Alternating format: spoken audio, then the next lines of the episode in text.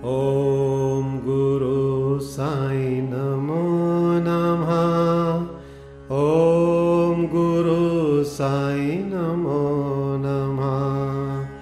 ॐ गुरु साई नमो नमः। ॐ गुरु साई नमो नमः। ओम श्री अनंत कोटि ब्रह्मांड नायक, राजाधिराज, योगिराज, पार ब्रह्म, श्री सचिदानंद समर सदगुरु, साईनाथ महाराज, आपकी जय हो।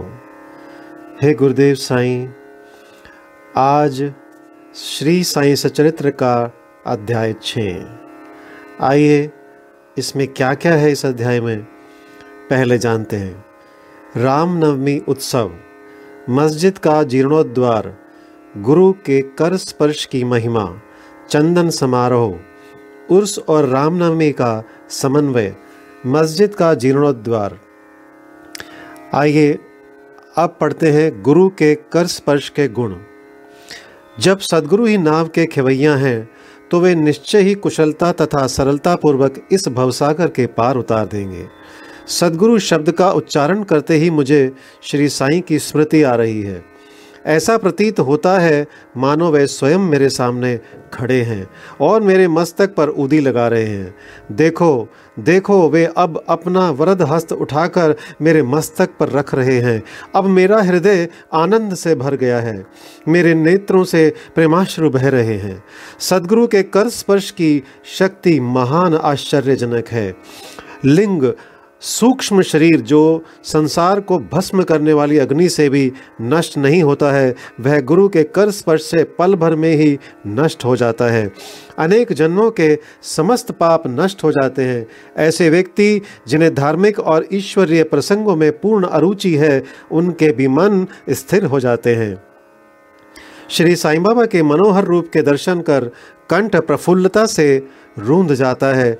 आँखों से अश्रुधारा प्रवाहित होने लगती है और जब हृदय भावों से भर जाता है, तब सोहम भाव की जागृति होकर आत्मानुभव के आनंद का आभास होने लगता है। मैं और तू का भेद, द्वैत भाव नष्ट हो जाता है और तक्षण ही ब्रह्म के साथ अभिन्नता प्राप्त हो जाती है। जब मैं धार्मिक ग्रंथ का पठन करता हूँ तो क्षण क्षण में सदगुरु की स्मृति हो आती है। बाबा राम या कृष्ण का रूप धारण कर मेरे सामने खड़े हो जाते हैं और स्वयं अपनी जीवन कथा मुझे सुनाने लगते हैं। अर्थात जब मैं भागवत का श्रवण करता हूँ, तब बाबा श्री कृष्ण का स्वरूप धारण कर लेते हैं। और तब मुझे ऐसा प्रतीत होने लगता है कि वे ही भागवत या भक्तों के कल्याणार्थ उद्धव गीता सुना रहे हैं। जब कभी भी मैं किसी से वार्तालाप किया करता हूँ तो मैं बाबा की कथाओं को ध्यान में लाता हूँ, जिससे उनका उपयुक्त अर्थ समझाने में सफल हो सकूँ। तब एक शब्द या वाक्य की रचना भी नहीं कर पाता हूँ, परंतु जब वे स्वयं कृपा कर मुझसे लिखवाने लगते हैं, तब फिर उसका कोई अंत नहीं होता।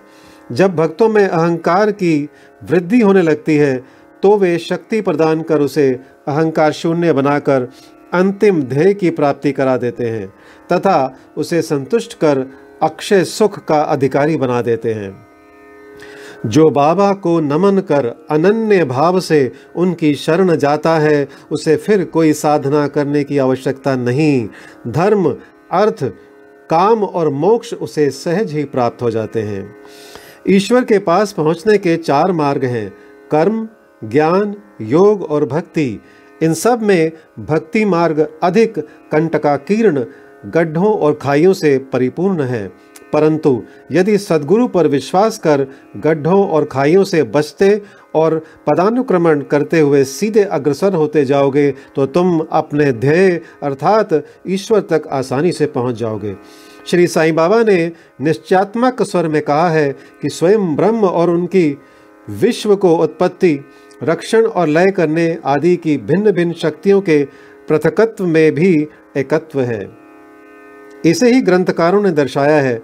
भक्तों के कल्याणार्थ श्री साईं बाबा ने स्वयं जिन वचनों से आश्वासन दिया था, उनको नीचे उद्वत्त किया जाता है। मेरे भक्तों के घर अन्न तथा वस्त्रों का कभी अभाव नहीं होगा। यह मेरा वैशिष्ट्य है कि जो भक्त मेरी शरण आ जाते हैं और अंत्यकरण से मेरे उपासक हैं, उनके कल्याणार्थ मैं सदैव चिंतित रहता हूँ। कृष्ण भगवान ने भी गीता में यही समझाया है, इसलिए भोजन तथा वस्त्र के लिए अधिक चिंता ना करो। यदि कुछ मांगने की अभिलाषा है तो ईश्वर को ही मांगो। सांसारिक मान व उपाधियाँ त्याग कर ईश कृपा तथा अभयदान प्राप्त करो और उन्हीं के द्वारा सम्मानित हो। सांसारिक साधनों से कुपतगामी मत बनो। अपने इष्ट को दृढ़ता से पकड़े रहो। समस्त इंद्रियों और मन को ईश्वर चिंतन में प्रवृत्त रखो। किसी पदार्थ से आकर्षित ना हो। सदैव मेरे स्मरण में मन को लगाए रखो, ताकि वह देह संपत्ति व ऐश्वर्य की ओर प्रवृत्त ना हो। तब चित्त स्थिर, शांत व निर्भय हो जाएगा। इस प्रकार की मन स्थिति प्राप्त होना इस बात का प्रतीक है कि वह सुसंगति में है। यदि चित्त की चंचलता नष्ट ना हुई तो उसे एकाग्र नहीं किया जा सकता। बाबा के उपयुक्त शब्दों को उद्वत कर ग्रंथकार शिरडी के रामनवमी उत्सव का वर्णन करता है। शिरडी में मनाए जाने वाले उत्सवों में रामनवमी अधिक धूमधाम से मनाई जाती है। अतएव इस उत्सव का पूर्व विवरण जैसा कि साइलीला पत्रिका 1925 के पृष्ठ संख्या एक पर प्रकाशित हुआ था। यहाँ संक्षेप में दिया जाता है। आइए प्रारंभ करते हैं। कॉपर गाँव में श्री गोपाल राव गुंड नाम के एक, एक इंस्पेक्टर थे। वे बाबा के परम भक्त थे। उनकी तीन स्त्रियाँ थी परंतु एक के भी संतान ना थी। श्री साईं बाबा की कृपा से उन्हें एक पुत्र रत्न की प्राप्ति हुई। इस हर्ष के उपलक्ष्य में सन अट्ठारह में उन्हें विचार आया कि शिरडी में मेला अथवा उर्स भरवाना चाहिए। उन्होंने यह विचार शिरडी के अन्य भक्त तात्या पाटिल, दादा कोते पाटिल और माधवा राव, माधा राव के समक्ष विचारार्थ प्रकट किया। उन सभी को यह विचार अति रुचिकर प्रतीत हुआ, तथा उन्हें बाबा की भी स्वीकृति और आश्वासन प्राप्त हो गया। उर्स भरने के लिए सरकारी आज्ञा आवश्यक थी। इसलिए एक प्रार्थना पत्र कलेक्टर के पास भेजा गया, परंतु गाँव कुल, ग्राम कुलकर्णी, यानी पटवारी के आपत्ति उठाने के कारण स्वीकृति प्राप्त न हो सकी। परंतु बाबा का आश्वासन तो प्राप्त हो ही चुका था। अतः पुनः पुनः प्रयत्न करने पर स्वीकृति प्राप्त हो गई। बाबा की अनुमति से रामनवमी के दिन उर्स भरना निश्चित हुआ। ऐसा प्रतीत होता है कि कुछ निष्कर्ष ध्यान में रखकर ही उन्होंने ऐसी आज्ञा दी थी अर्थात उर्स व रामनवमी के उत्सवों का एकीकरण तथा हिंदू मुस्लिम एकता जो भविष्य की घटनाओं से ही स्पष्ट है कि यह ध्येयपूर्ण सफल हुआ। प्रथम बाधा तो किसी प्रकार हल हुई, अब द्वितीय कठिनाई जल के अभाव की उपस्थित हुई। शिरडी तो एक छोटा सा ग्राम था और पूर्व काल से ही वहाँ जल का अभाव बना रहता था। गाँव में केवल दो कुएँ थे जिनमें से एक तो प्राय सूख जाया करता था और दूसरे का पानी खारा था। बाबा ने उसमें फूल डालकर उसके सारे जल को मीठा बना दिया, लेकिन एक कुएँ का जल कितने लोगों को पर्याप्त हो सकता था? इसलिए तात्या पाटिल ने बाहर से जल मंगवाने का प्रबंध किया। लकड़ी व बांसों की कच्ची दुकानें बनाई गई, तथा कुश्तियों का भी आयोजन किया गया। गोपाल राव गुंड के एक मित्र, दामू अण्णा कासार अहमदनगर में रहते थे। वे भी संतानहीन होने के कारण दुखी थे। श्री साईं बाबा की कृपा से उन्हें भी एक पुत्र रत्न की प्राप्ति हुई। श्री गुंड ने उनसे एक ध्वज देने को कहा। एक ध्वज जागीरदार श्री नाना साहब निमोड़कर ने भी दिया। ये दोनों ध्वज बड़े समारोह के साथ गाँव में से निकाले गए और अंत में उन्हें मस्जिद, जिसे बाबा द्वारका माई के नाम से पुकारते थे, उसके कोनों पर फहरा दिया गया। यह कार्यक्रम अभी भी पूर्व व्रत ही चल रहा है। अब पढ़ते हैं चंदन समारोह। इस मेले में एक अन्य कार्यक्रम का भी श्री गणेश हुआ, जो चंदनोत्सव के नाम से प्रसिद्ध है। यह कोरहल के एक मुस्लिम भक्त श्री अमीर शक्कर दलाल के मस्तिष्क की सूझ थी। प्राय इस प्रकार का उत्सव सिद्ध मुस्लिम संतों के सम्मान में ही किया जाता है। बहुत सा चंदन घिसकर और बहुत सी चंदन धूप थालियों में भरी जाती है तथा लोभान जलाते हैं और अंत में उन्हें मस्जिद में पहुंचाकर जुलूस समाप्त हो जाता है। थालियों का चंदन और धूप नीम पर और मस्जिद की दीवारों पर डाल दिया जाता है। इस उत्सव का प्रबंध प्रथम तीन वर्ष तक श्री अमीर शक्कर ने किया और उनके पश्चात उनकी धर्मपत्नी ने किया। इस प्रकार हिंदुओं द्वारा ध्वज व मुसलमानों के द्वारा चंदन का जुलूस एक साथ चलने लगा और अभी तक उसी तरह चल रहा है। प्रबंध। रामनवमी का दिन श्री साईं बाबा के भक्तों को अत्यंत ही प्रिय और पवित्र हैं। कार्य करने के लिए बहुत से स्वयंसेवक तैयार हो जाते थे और वे मेले के प्रबंध में सक्रिय भाग लेते थे। बाहर के समस्त कार्यों का भार तात्या पाटिल और भीतर के कार्यों को श्री साईं बाबा की एक परम भक्त महिला राधा कृष्ण माई संभालती थी। इस अवसर पर उनका निवास स्थान आतिथ्यों से, अतिथियों से परिपूर्ण रहता। और उन्हें सब लोगों की आवश्यकताओं का भी ध्यान रखना पड़ता था। साथ ही वे मेले की समस्त आवश्यक वस्तुओं का भी प्रबंध करती थी। दूसरा कार्य जो वे स्वयं खुशी से किया करती, वह था मस्जिद की सफ़ाई करना, चूना पोतना आदि। मस्जिद की फर्श तथा दीवारें निरंतर धुनी जलने के कारण काली पड़ गई थी। जब रात्रि को बाबा चावड़ी में विश्राम करने जाते, तब वे यह कार्य कर लिया करती थी। समस्त वस्तुएँ धूनी सहित बाहर निकालनी पड़ती थी और सफ़ाई व पुताई हो जाने के पश्चात पूर्व व्रत सजा दी जाती थी। बाबा का अत्यंत प्रिय कार्य गरीबों को भोजन कराना भी इस कार्यक्रम का एक अंग था। इस कार्य के लिए वृद्ध भोज का आयोजन किया जाता था और अनेक प्रकार की मिठाइयाँ बनाई जाती थी। यह सब कार्य राधा कृष्ण माई के निवास स्थान पर ही होता था। बहुत से धनाढ़ व श्रीमंत भक्त इस कार्य में आर्थिक सहायता पहुंचाते थे। अब पढ़ते हैं उर्स का रामनवमी के त्योहार में समन्वय। सब कार्यक्रम इसी तरह उत्तम प्रकार से चलता रहा और मेले का महत्व स्नेश ने बढ़ता ही गया।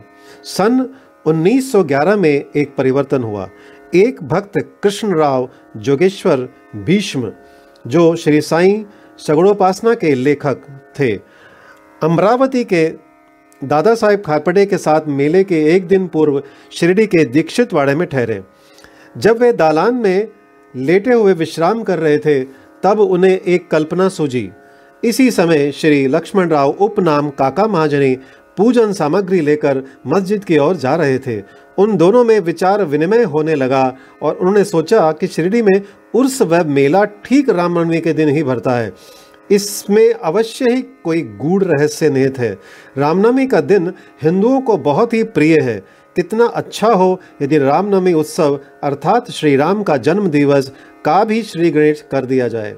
काका महाजनी को यह विचार रुचिकर प्रतीत हुआ अब मुख्य कठिनाई हरिदास के मिलने की थी जो इस शुभ अवसर पर कीर्तन व ईश्वर गुणानुवाद कर सके।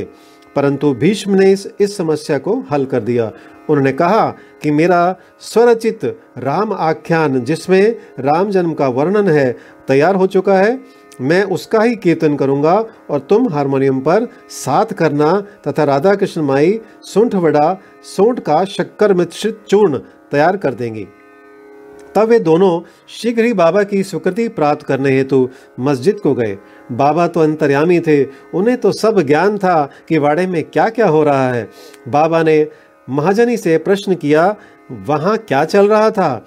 इस आकस्मिक प्रश्न से महाजनी घबरा गए और बाबा के शब्दों का अभिप्राय ना समझ सकने के कारण वे स्तब्ध होकर खड़े रह गए। तब बाबा ने भीष्म से पूछा कि क्या बात है? भीष्म ने रामनवमी उत्सव मनाने का विचार बाबा के समक्ष प्रस्तुत किया तथा स्वीकृति देने की प्रार्थना की। बाबा ने भी सहर्ष अनुमति दे दी। सभी भक्त हर्षित हुए और राम जन्मोत्सव मनाने की तैयारियाँ करने लगे। दूसरे दिन रंग बिरंगी झंडियों से मस्जिद सजा दी गई। श्रीमती राधा कृष्ण माई ने एक पालना लाकर बाबा के आसन के समक्ष रख दिया और फिर उत्सव प्रारंभ हो गया। भीषम कीर्तन करने को खड़े हो गए। और महाजनी हारमोनियम पर उनका साथ करने लगे। तभी बाबा ने महाजनी को बुलवा भेजा। यहाँ महाजनी शंकित थे कि बाबा उत्सव मनाने की आज्ञा देंगे भी या नहीं। परंतु जब वे बाबा के समीप पहुँचे तो बाबा ने उनसे प्रश्न किया, यह सब क्या है? यह पालना क्यों रखा गया है? महाजनी ने बतलाया कि रामनवमी कार्यक्रम का प्रारंभ हो गया है और इसी कारण यह पालना यहाँ रखा गया है। बाबा ने निम्बर पर से दो हार उठाए और उनमें से एक हार तो उन्होंने काका जी के गले में डाल दिया तथा दूसरा भीष्म के लिए भेज दिया। अब कीर्तन प्रारंभ हो गया था। कीर्तन समाप्त हुआ, तब श्री राजा राम की उच्च स्वर से जय जयकार हुई। कीर्तन के स्थान पर गुलाल की वर्षा की गई। जब कोई हर, जब हर कोई प्रसन्नता से झूम रहा था, तब अचानक ही एक गरजती हुई ध्वनि उनके कानों पर पड़ी। वस्तुतः जिस समय गुलाल की वर्षा हो रही थी तो उसके कुछ कण अनायास ही बाबा की आँख में चले गए। तब बाबा एकदम क्रुद्ध होकर उच्च स्वर में अपशब्द कहने हुए कोसने लगे। यह दृश्य देखकर सब लोग भयभीत होकर सिट पिटाने लगे। बाबा के स्वभाव से भली भांति परिचित अंतरंग भक्त भला इन अपशब्दों का कब बुरा मानने वाले थे? बाबा के इन शब्दों तथा वाक्यों को उन्होंने आशीर्वाद समझा। उन्होंने सोचा कि आज राम का जन्मदिन है, अतः रावण का नाश, अहंकार एवं दुष्ट प्रवृत्ति रूपी राक्षसों के संहार के लिए बाबा को क्रोध उत्पन्न होना सर्वथा उचित ही है। इसके साथ साथ उन्हें यह विदित था कि जब कभी भी शिरडी में कोई नवीन कार्यक्रम रचा जाता था, तब बाबा इसी प्रकार कुपित हो जाया करते थे। इसीलिए वे सब स्तब्ध ही रहे। इधर राधा कृष्ण माई भी भयभीत थी कि कहीं बाबा पालना ना तोड़ फोड़ डालें, इसलिए उन्होंने काका महाजनी से पालना हटाने को कहा। परंतु बाबा ने ऐसा करने से उन्हें रोका। कुछ समय पश्चात बाबा शांत हो गए और उस दिन की महापूजा और आरती का कार्यक्रम निर्विघ्न समाप्त हो गया। उसके बाद काका महाजनी ने बाबा से पालना उतारने की अनुमति मांगी, परंतु बाबा ने अस्वीकृत करते हुए कहा कि अभी उत्सव संपूर्ण नहीं हुआ है। अगले दिन गोपाल काला उत्सव मनाया गया, जिसके पश्चात बाबा ने पालना उतारने की आज्ञा दे दी। उत्सव में दही मिश्रित पोहा एक मिट्टी के बर्तन में लटका दिया जाता है और कीर्तन समाप्त होने पर वह बर्तन फोड़ दिया जाता है और प्रसाद के रूप में वह पोहा सबको वितरित कर दिया जाता है। जिस प्रकार की श्री कृष्ण ने गवालों के, ग्वालों के साथ किया था, रामनवमी उत्सव इसी तरह दिन भर चलता रहा। दिन के समय धो, दो ध्वजों का जुलूस और रात्रि के समय चंदन का जुलूस बड़ी धूमधाम और समारोह के साथ निकाला गया। इस समय के पश्चात ही उस रामनवमी के उत्सव में परिवर्तित हो गया। अगले वर्ष सन 1912 से रामनवमी के कार्यक्रमों की सूची में वृद्धि होने लगी। श्रीमती राधा कृष्ण माई ने चैत्र की प्रतिपदा से नाम सप्ताह प्रारंभ कर दिया। लगातार दिन रात सात दिन तक भगवत नाम लेना नाम सप्ताह कहलाता है। सब भक्त इसमें बारी बारी से भाग लेते थे। वे भी प्रातःकाल सम्मिलित हो जाया करती थी। देश के सभी भागों में रामनवमी का उत्सव मनाया जाता है। इसलिए अगले वर्ष हरिदास के मिलने की कठिनाई पुनः उपस्थित हुई। परंतु उत्सव के पूर्व ही यह समस्या हल हो गई। पाँच छः दिन पूर्व श्री महाजने की बालाबुआ से अकस्मात भेंट हो गई। बुआ साहेब आधुनिक तुकाराम के नाम से प्रसिद्ध थे और इस वर्ष कीर्तन का कार्य उन्हें ही सौंपा गया। अगले वर्ष सन 1913 में श्री हरिदास सतारा ज़िले के बाला बुआ सतारकर वृहद सिद्ध कवटे ग्राम में प्लेग का प्रयोग होने के कारण अपने गाँव में हरिदास का कार्य नहीं कर सकते थे। इस वर्ष वह शिरडी में आए। काका साहेब दीक्षित ने उन्हें कीर्तन के लिए बाबा से अनुमति प्राप्त की। बाबा ने भी उन्हें यथेष्ट पुरस्कार दिया। सन 1914 से हरिदास की कठिनाई बाबा ने सदैव के लिए हल कर दी। उन्होंने यह कार्य स्थायी रूप से दास गुणु महाराज को सौंप दिया। तब से वे इस कार्य को उत्तम रीति से सफलता और विद्वता पूर्वक पूर्वक पूर्ण लगन से निभाते रहे। सन 1912 से उत्सव के अवसर पर लोगों की संख्या में उत्तरोत्तर वृद्धि होने लगी। चैत्र शुक्ल अष्टमी से द्वादशी तक शिरडी में लोगों की संख्या में इतनी अधिक वृद्धि हो जाया करती थी, मानो मधुमक्खी का छत्ता ही लगा हो। दुकानों की संख्या में वृद्धि हो गई। प्रसिद्ध पहलवानों की कुश्तियाँ होने लगी। गरीबों को वृद्ध स्तर पर भोजन कराया जाने लगा। राधा कृष्ण माई के घोर परिश्रम के फलस्वरूप शिरडी को संस्थान का रूप मिला। संपत्ति भी दिन प्रतिदिन बढ़ने लगी। एक सुंदर घोड़ा, पालकी, रथ और चांदी के अन्य पदार्थ बर्तन पात्र शीशे इत्यादि भक्तों ने उपहार में भेंट किए। उत्सव के अवसर पर हाथी भी बुलाया जाता था। यद्यपि संपत्ति बहुत बड़ी, परंतु बाबा उन सबसे सदा निरपेक्ष ही रहते थे।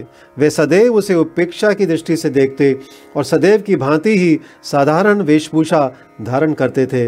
यह ध्यान देने योग्य है कि जुलूस तथा उत्सव में हिंदू और मुसलमान दोनों ही साथ साथ कार्य करते थे, परंतु आज तक ना उनमें कोई विवाद हुआ और ना कोई मतभेद ही।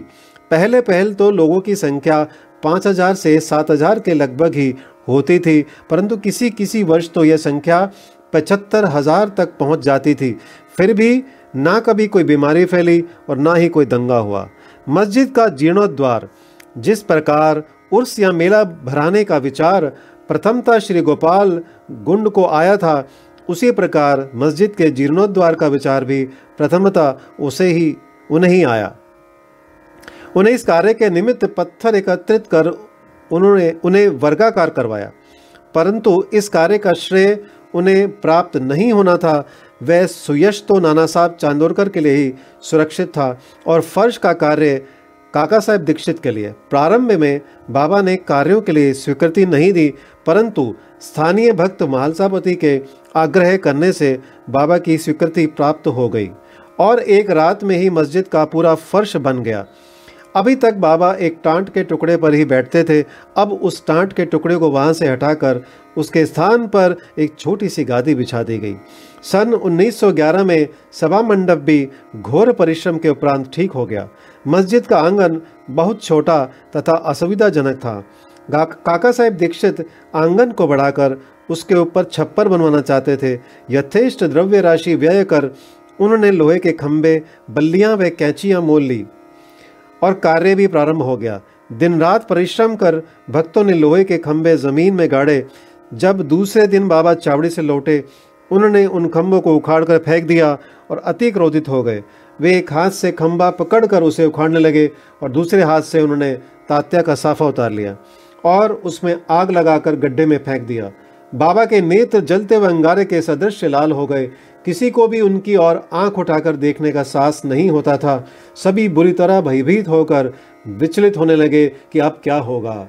भागोजी शिंदे, बाबा के कोड़ी भक्त, कुछ साहस कर आगे बढ़े। पर बाबा ने उन्हें धक्का देकर पीछे ढकेल दिया। माधवराव को की भी यही गति हुई। बाबा उनके ऊपर भी ईंट के ढेले फेंकने लगे। जो भी उन्हें शांत करने गया, उसकी वही दशा हुई।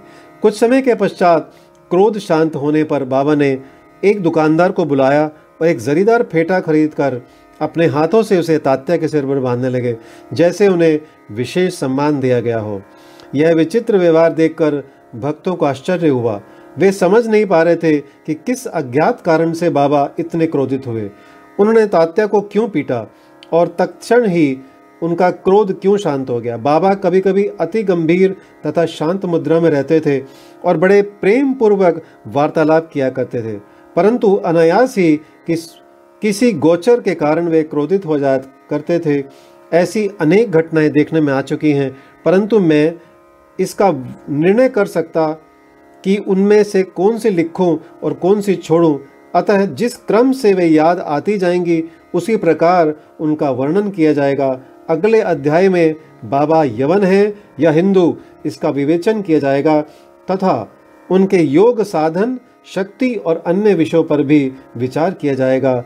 श्री सदगुरु साईनाथ प्रणमस्तु, शुभम भवतु, सप्ताह परायण, प्रथम प्रथम विश्राम। ओम साई राम